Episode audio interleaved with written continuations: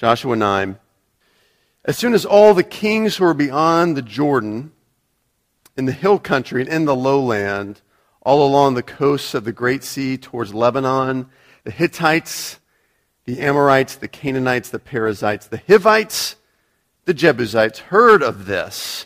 They heard of all that God had done in and around Generation Next, and they heard about the covenant that God and his people had renewed. Well, they gathered together as one to fight against Joshua and Israel. But when the inhabitants of Gibeon heard what Joshua had done to Jericho and to Ai, they on their part acted with cunning and went and made ready provisions and took worn-out sacks for their donkeys, wineskins, worn out and torn and mended, and with worn-out patched sandals on their feet and worn-out clothes, and all their provisions were dry and crumbly, like breads and whatnot. They went to Joshua in the camp at Gilgal and said to him and to the men of Israel, "We have come from a distant country, so now make a covenant with us."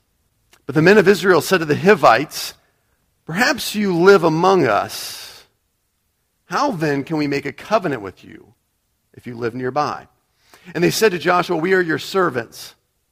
Joshua said to them, well, who are you? Where do you come from? They said, well, we are from a very distant country your servants have come from, because of the name of the Lord your God, for we have heard a report of him and all that he did in Egypt, and all that he did to the two kings of the Amorites who were beyond the Jordan, in other words, not from around here, to Sihon, the king of Heshbon, to Og, the king of Bashan, who lived in Ashtaroth. And so our elders and all the inhabitants of our country said to us, "Take provisions in your hand for the journey and go to meet them and say to them, 'We are your servants. Come now, make a covenant of peace with us. Here is our bread.' Now it was still warm when we took it from our houses as our food for the journey on the day we set out to come to you. But look, behold, it is dry and crumbly. These wineskins were new when we filled them. Behold, they have now burst. These garments, these sandals of ours, are worn out from the very long journey." So the men took some of their provisions, but did not ask counsel from the Lord. And Joshua made peace with them and made a covenant with them to let them live. And the leaders of the congregation swore to them. At the end of 3 days, after they had made a covenant with them, they heard that their neighbors, that they were actually neighbors, and that they lived among them. And the people of Israel set out and reached their cities on the third day. Now their cities were Gibeon, Chephirah, Beeroth, and Kiriath-Jearim. But the people of Israel did not attack them, because the leaders of the congregation had sworn to them by the Lord, the God of Israel. Then all the congregation murmured against the leaders. But all the leaders said to all the congregation, "We have sworn to them by the Lord, the God of Israel, so now we may not touch them. We may not get rid of them. This is what we will do to them. Let them live, lest God's wrath be upon us because of the oath that we swore to them." And the leaders said to the people, "Let them live." And so they became cutters of wood and drawers of water for all the congregation, just as the leaders had said of them. Joshua summoned the Gibeonites, and he said to them, "Why did you deceive us, saying, 'We are very far from you,' when in fact you dwell among us? Now therefore you are cursed, and some of you shall never be anything but servants, cutters of wood and drawers of water for the house of my God." And they answered Joshua, "Because it was told to your servants for a certainty that the Lord your God had commanded his servant Moses to give you all the land and to destroy all the inhabitants of that land. So we fear greatly for our lives because of you. And so we did this thing. And now behold, we are in your hand. Whatever seems good and right in your sight, do to us." And so he did this to them and delivered them out of the hand of the people of Israel, and they did not kill them, But Joshua made them that day cutters of wood and drawers of water of the congregation for the altar of the Lord to this day in the place that he should choose. This is God's word. Has anyone here ever bought anything they saw advertised from a TV infomercial? Raise your hand. Just a moment of honesty. It's okay. We're all friends here. We won't judge each other. Okay, that's a healthy amount of people. Sometime this summer, we got some time back for holiday in the States, and we spent about 10 days with Katie's family, who I'm blessed to know quite well, actually, and good friends and very close with them. And now Katie has a cornucopia of siblings. But specifically, she has three teenage sisters, one of whom we're grateful for relocated for the week that we could stay in their bedroom. And I got to say, her sisters are great.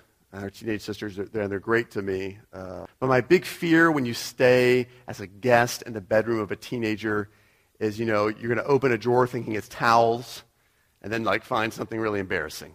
And specifically in the bathroom, right? The bathroom for any teenager is like the unholy grail of embarrassment. And sure enough, everywhere, didn't have to look, in the shower and elsewhere, I found these Proactive products. All right, the Proactive skin products that treat ongoing issues with acne. All right, so I pick up the bottle and I'm looking just because I'm nosy, and sure enough, her sister comes in to kind of grab one last thing from her room, and I'm looking at these things, and I don't know what to say other than, so, what's the deal? And at this point, I'm just hoping I haven't mortified her into a life of nunnery. But thankfully, she actually responded quite well. She responded by saying, this stuff really works.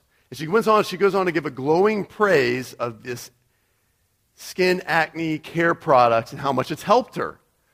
The fact that it was so glowing, this testimony, and that it came from a sort of typical brooding Twilight series generation teenager compelled me to go online and look. Okay, I want to see more about this stuff. What is it? Went online and watched their various infomercials. I wanted to see, what I missed out on a couple decades earlier when I was a teenager, and I had landmines on my face, So I watched these infomercials, and I observed Proactive's 3 steps to enter the clear zone up close, and I was drawn in. And I listened to singer and Hollywood's favorite tween sensation, Justin Bieber, share his heartfelt story of acne rags to riches. Right? Look at this before and after picture. That's unbelievable. So I was convinced that I nearly bought some just in case I reverted back to puberty. Right? And I'm cheap, not to mention in my mid-30s. So unlikely to happen. But 3 different and impressive presentations explaining how effective this product is. Despite all the acne fails that I've experienced before, Clearacell, Neutrogena, you failed me. I'm going to believe this, though. And now, while this might truly work, I don't know, I've not used this stuff, it goes to show that when we hear or see something enough times, and when the presentation is convincing, as human beings, we will begin to believe it's true.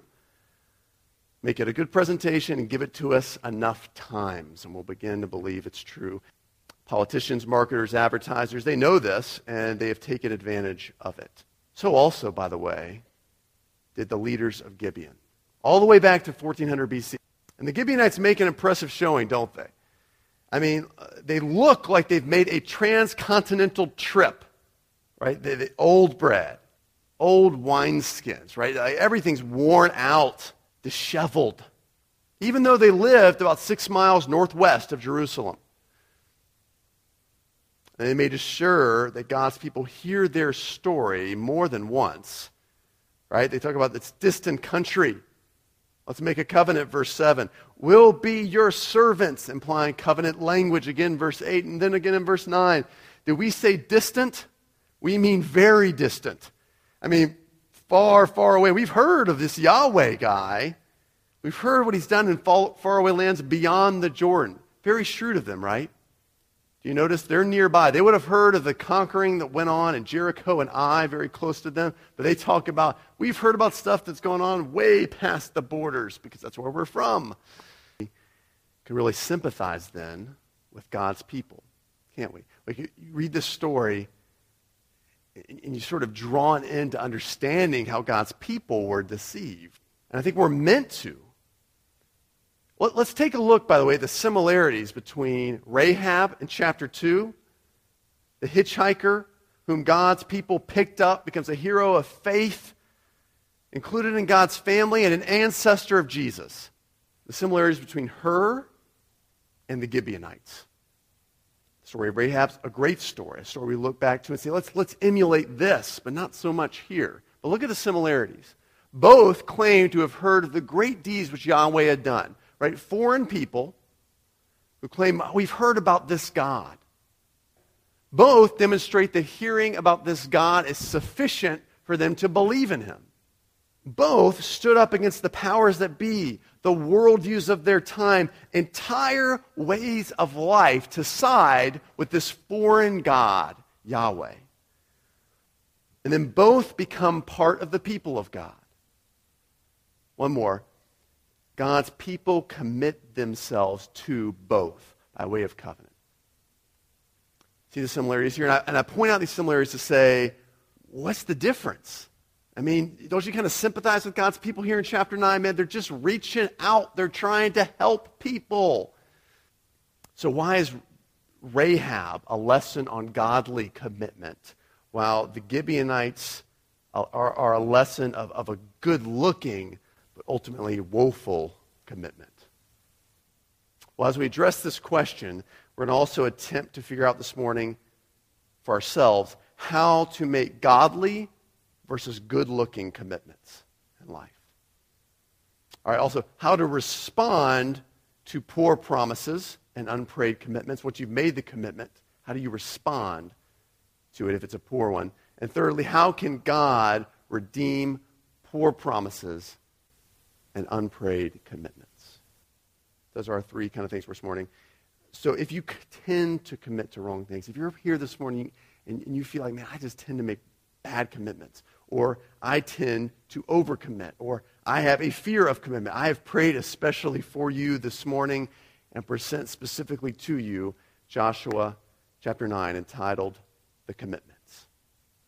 So first, how to make godly versus good-looking commitments. And we're going to spend by far most of our time here. By far most of our time, how to make godly versus good-looking commitments. And I want to make an important tangent here, if you'll let me. Joshua 9 does not address the purely selfish commitment. All right, this is not where it chooses to draw the line, even though that's where we find ourselves a lot of times. And I love this about God's Word. I love that at times God's Word, it meets us exactly where we are. Warts and all, struggles and all. And other times, it leads out in front of us, challenging us to move ahead. It doesn't come and coddle us and say, oh, I know where you're at. Here's God's grace here. Sometimes it gets out ahead of us and says, come on, stop eating baby food, and right now start eating according to your age. I think this is one of these moments. God's word here doesn't draw the line at, well, maybe you make commitments that are partly selfish. That's not what's going on here with God's people. The first place Joshua 9 draws the line is making commitments according to both God's word and his spirit. So principle one in how to make godly commitments is commit according to both the word and the spirit. In verse 7, Generation Next asks the right question in response to a request for a commitment. But the men of Israel said to the Hivites. The Hivites, by the way, are a larger group of which the Gibeonites were kind of a subset. So you have the Hivites and you have the Gibeonites who are part of that. They say, perhaps you live among us, and if so, then how can we make a covenant with you? Does that make sense? So maybe you live near us. How then can we make a deal with you? You may recall what we read last week at the end of chapter 8. During Generation Next, first worship service in the new land, they both write a copy of God's word, his law, and they read all of it to one another. So they've just read God's word together. They've written it down. in that law that they read is Deuteronomy 7, which begins this way, Deuteronomy 7, 1 through 2. When the Lord your God brings you into the land that you are entering to take possession of it, and clears away the many nations before you, the Hittites, the Hivites, nations more numerous and mightier than yourselves. And when the Lord your God gives them over to you, and you defeat them, then you must devote themselves to destruction. You shall not make a covenant with them, and you cannot show mercy to them. That's his commandment. It's repeated at least two other times, at least that I could find, in what they would have been reading to each other just one chapter earlier, Joshua 8. So they're actually, by asking this question, wait a minute, maybe you live near us, and if so, we can't make a deal with you. They are actually demonstrating fidelity to God's word. They're interpreting any potential commitment or decision through God's word. They're asking the right question. But also, while they check off that box, okay, we're trying to do what God's word says, they don't pause to do something equally as important, and that is ask God. So the key verse here in all of Joshua 9 is verse 14. So the men took some of their provisions, but they did not ask counsel from the Lord. I think what God may want to impress upon us this morning is that we need to be people who are both of the Word and of the Spirit, of His leading, of going to Him in prayer. And I love that, by the way, about the New Testament, specifically the Apostle Paul in Acts chapter 20. I'm going to continue to refer to this passage, Acts 20, as a parallel to Joshua 9, because it's a great example of an unusual but godly commitment in the Bible, okay? Paul is called to go from these successful missionary journeys where all these people are coming to know Jesus, and God calls him to go to Jerusalem. And in Jerusalem, God has told him, you're going to suffer and you're going to be imprisoned. So you've been sharing God's word. All these people have been coming to know Jesus, but now you're going to imprisonment and suffering. It doesn't really make a lot of sense. It's unusual. But he was constrained by the Spirit, God's word says in Acts 20. And we know Paul is definitely a man of the word. So it's both for Paul. And I just want to say this. Exercising one without the other is evidence of pride in our life. The word without the Spirit assumes that your intellect or your common sense is enough to know that not only know all of God's word, but be able to apply it to all aspects of life. It's pride. It's saying, man, I got this, and I know it, and it's fine. I'll just do what it says, and I'm a pretty smart person. I can do that.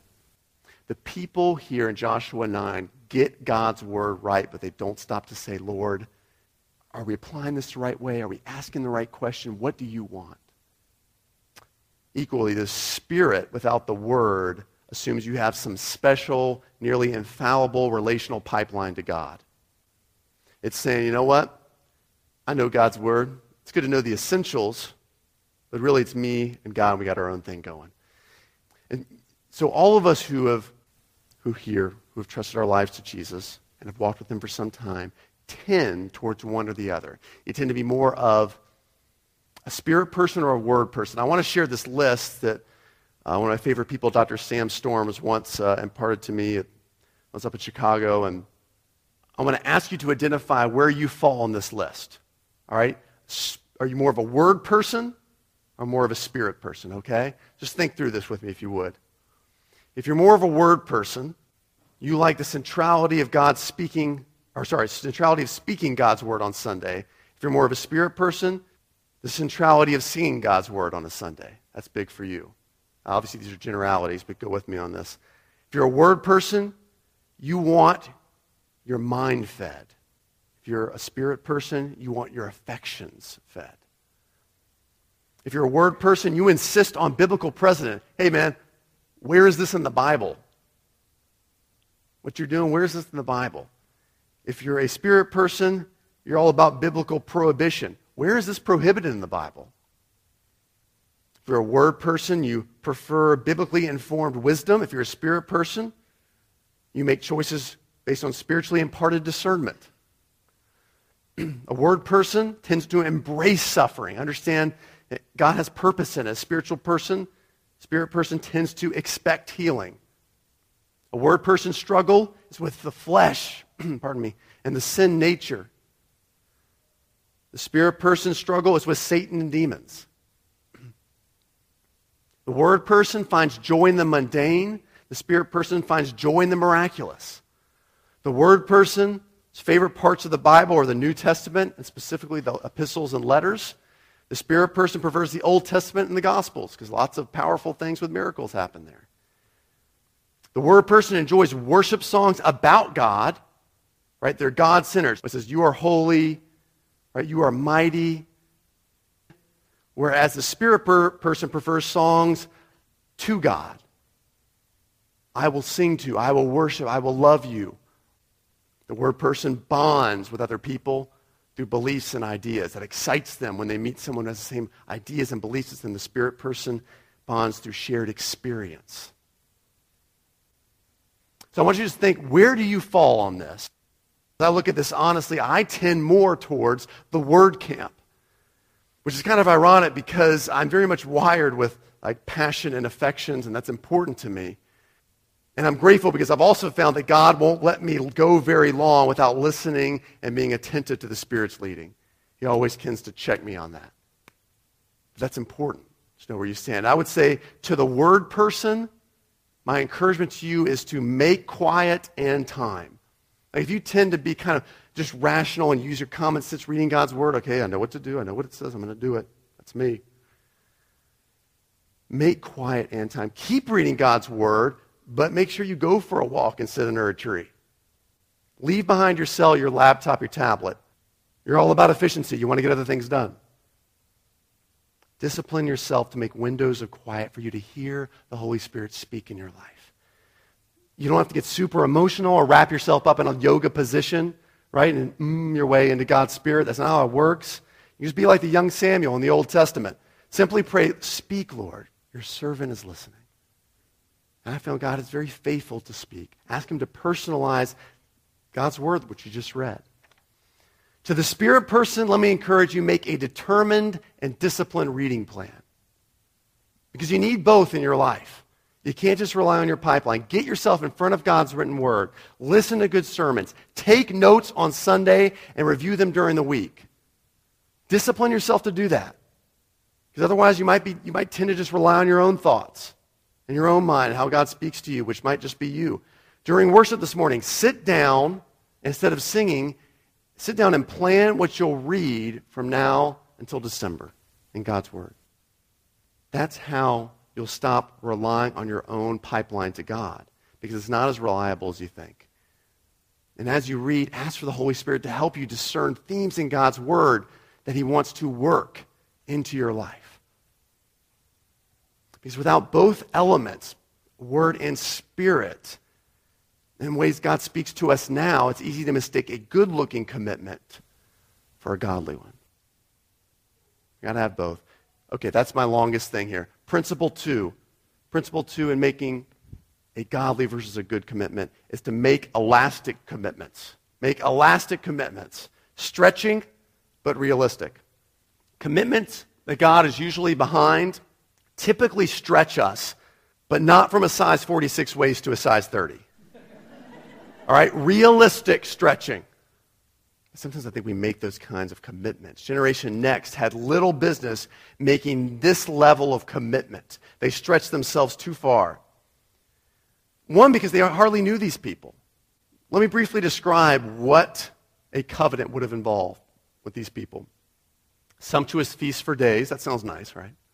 Handle that. But also the party in power and the weaker party, in this case the Gibeonites, would each pass between the halves of animals in making a covenant, as if to say to each other and before each set of gods, their gods, the Gibeonites and Yahweh, may the same fate come to me should I fail to keep this covenant, right? I.e., get split in half with a knife.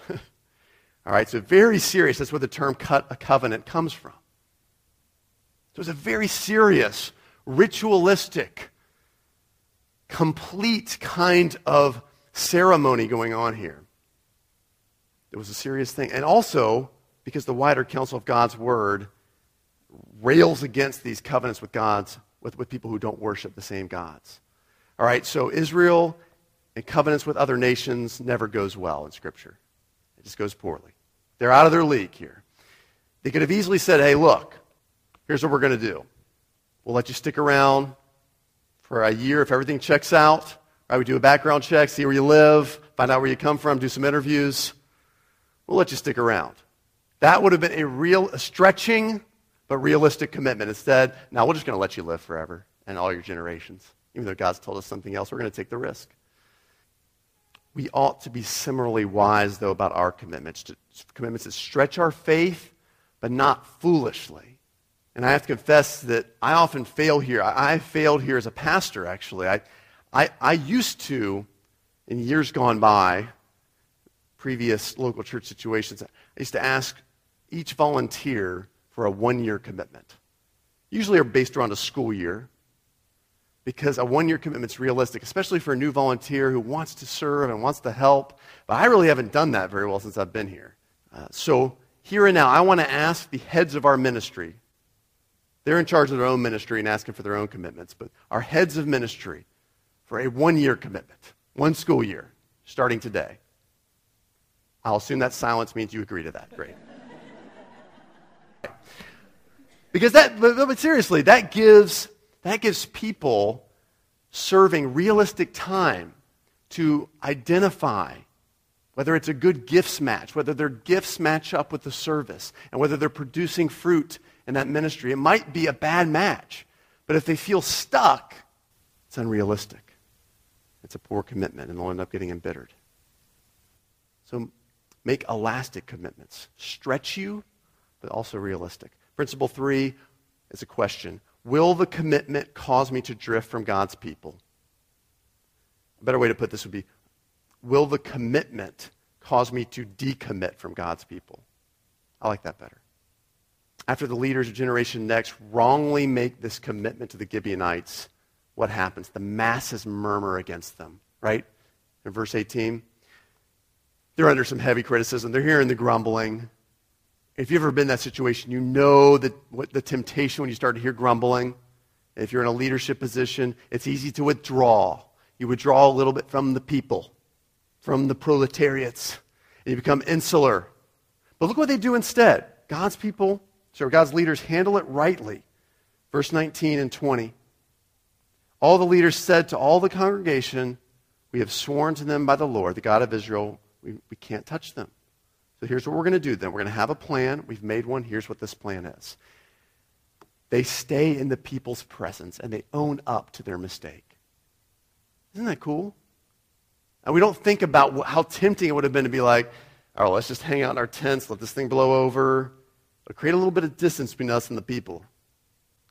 Going back to the Apostle Paul situation, I referred to that earlier. He had to go down to Jerusalem where he's going to have suffering and jail time. Virtually every person around Paul tells him not to go to Jerusalem. They say, don't go down there, Paul. Foolish. We even have people, in chapter 21 of Acts, we even have people who say, through the Spirit, tell him not to go. And I've looked at this passage closely, and I take it to be the equivalent of people saying, hey, bro, I think God's telling me that you shouldn't go down there. I don't know if you've ever had that situation happen. Someone's like, no, I think I really sense God is telling you not to move or not to leave my community group. I don't know if you've had that happen, but people are telling Paul this. They're bringing out the Spirit told me card.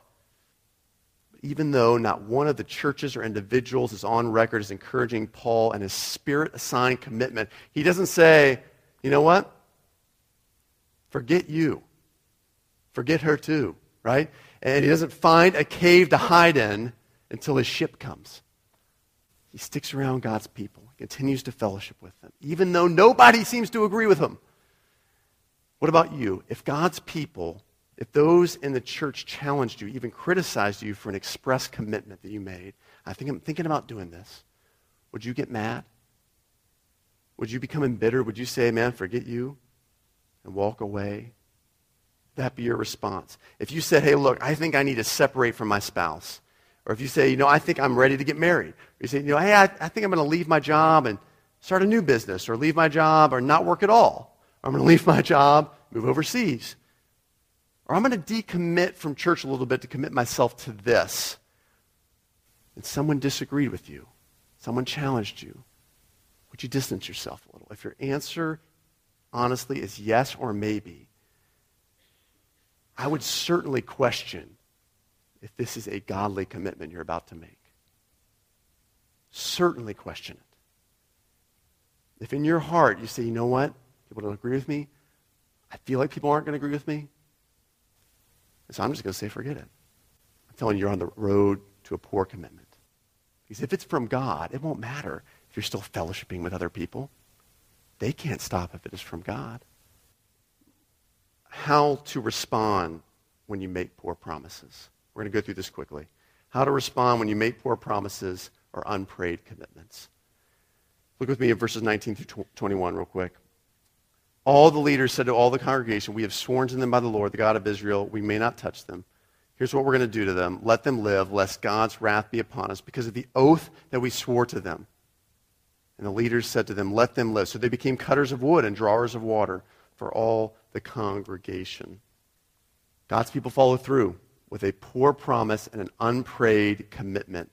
And when they do this, that commitment's immediately challenged by the kings of Canaan who pick a fight with the Gibeonites. In chapter 10, and the Gibeonites call on Israel and say, hey, look, we made this covenant. Come help us. We need your help. We need your aid. And so they do follow through. And God blesses them following through, even though it's a poor commitment, an unprayed for commitment. You're going to see that he promises to protect them. We're going to see actually later in chapter 10 that he throws these armies into panic. He sends natural disaster upon these foreign armies. He answers Joshua's prayer to make the sun stand still. Like for a whole day, the moon just doesn't come up. God does this miracle so that God's people can finish fighting. He blesses them for following through. When you do make a poor promise or unprayed for commitment, I believe the wise counsel would be confess to a prospective employer. Confess to your spouse, to your kids, to your ministry leader, your pastor. Confess your mistake and simultaneously affirm your commitment. Right? Even mention good reasons why you committed in the first place and comment that, hey, I'll still do it well. And that way, they make the decision to release you, but not out of manipulation. So, I'll stick with this commitment if you want me to, and I'll gladly do it. And if they release you, great. But if they don't, or maybe they feel like they can't, trust God will certainly bless your following through with it. Don't just withdraw and say, I just won't show up, or I'll just quit. Number 3, how can God redeem poor promises and unprayed commitments? One of the great things about this passage, which is just so cool, it's just this little hint. The author of Joshua purposely leaves this little glimmer of redemption at the end of this chapter, right?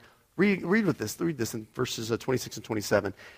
So Joshua did this to them. He delivered them out of the hand of the people of Israel. They did not kill them, but Joshua made them that day cutters of wood, drawers of water for the congregation, for the altar of the Lord to this day. In other words, the day this is being written, it's a couple centuries later, in the place that he should choose. Joshua assigns them to take care of and prepare the wood and water necessary to make sacrifices in God's temple, which hasn't even come yet, by the way. Thus, they go from, think about this, uncared for, a hopeless pagan nation destined for destruction, to daily working near the presence of God every day, the palpable presence of God each day of their lives. That's their job. Into any commitment, a Christian brings with him or her the presence of Jesus, and thus brings those around him or her into the presence of Jesus. The Bible calls Christians Christ's ambassadors. Paul says this in 2 Corinthians 5, 18 through 20. All this is from God, who through Jesus reconciled us to himself, and now he gave us this ministry of reconciliation. That is, in Jesus, God was recognizing the world to himself, not counting their sins against them, and entrusting to us the message of reconciliation. Therefore, we are ambassadors for Christ, God making his appeal through us. Over the last couple months, I received notes from 2 different men who are part of Sunrise Community Church but have since moved off island. And in both of these notes, they both express to me that they feel they may have been too hasty in making a commitment to move off island, to move elsewhere. And I appreciate it because I know it was very vulnerable for them to say this. And they said, you know, this was a commitment that looked good, but wasn't necessarily what God wanted. One of the men even referred to a couple sermons I preached back in January on God's calling from 1 Corinthians 7, when I mentioned that, and when God's word says that when it comes to calling, God's default is to remain. Like his default isn't moving, it's to remain where you are and live for him where you remain. So as he mentions, man, I wonder if I made a mistake. I wonder if this was a commitment that looked good but wasn't from God. What do you say? Like, what would you say in that situation? Well, because I knew one of these guys well, in particular, I wanted to encourage him, but I also didn't want to provide some empty platitude like, oh, God loves you, takes care of you, where you're supposed to be, that sort of thing. Instead, I offered for 2 Corinthians 5. And I just said, you know what? You can still be an ambassador in the wrong country. You can still be an ambassador in the wrong country. Some of you here feel stuck in an unprayed commitment or poor promise this morning. Perhaps it's an extra year contract and a job that makes you miserable. Maybe it's a volunteer assignment in which you feel underutilized and underappreciated. Or even a commitment in a marriage which, in an honest moment, you recognize now as a hasty commitment. Jesus can bring redemption all around you because you can be an ambassador in the wrong country. Let's pray. Father, I know for many of my friends here this morning feel like they have made hasty commitments, feel like they've overcommitted. And so I pray, Father, first that in the future you would help us make not commitments that simply look good, but godly commitments. Father, help us be people who are both attentive to what you have to say through your word and by your spirit. Help us think about commitments in terms of being elastic commitments, not stretching, but not totally unrealistic. And Father, finally, commitments that don't make us decommit from God's people, that if someone was to challenge us in our commitment, that wouldn't cause us to withdraw from fellowship. Father, I pray for those who are stuck in that kind of commitment. Father, help us see the glimmer of hope there, the redemption that can take place. Like for the Gibeonites who were subtly told we're going to have a job in God's presence, going to have a career ministering before the Lord. In the same way, God, we can bring Jesus into the wrong country, to the wrong place. And that seems very right. We ask this in his name. Amen.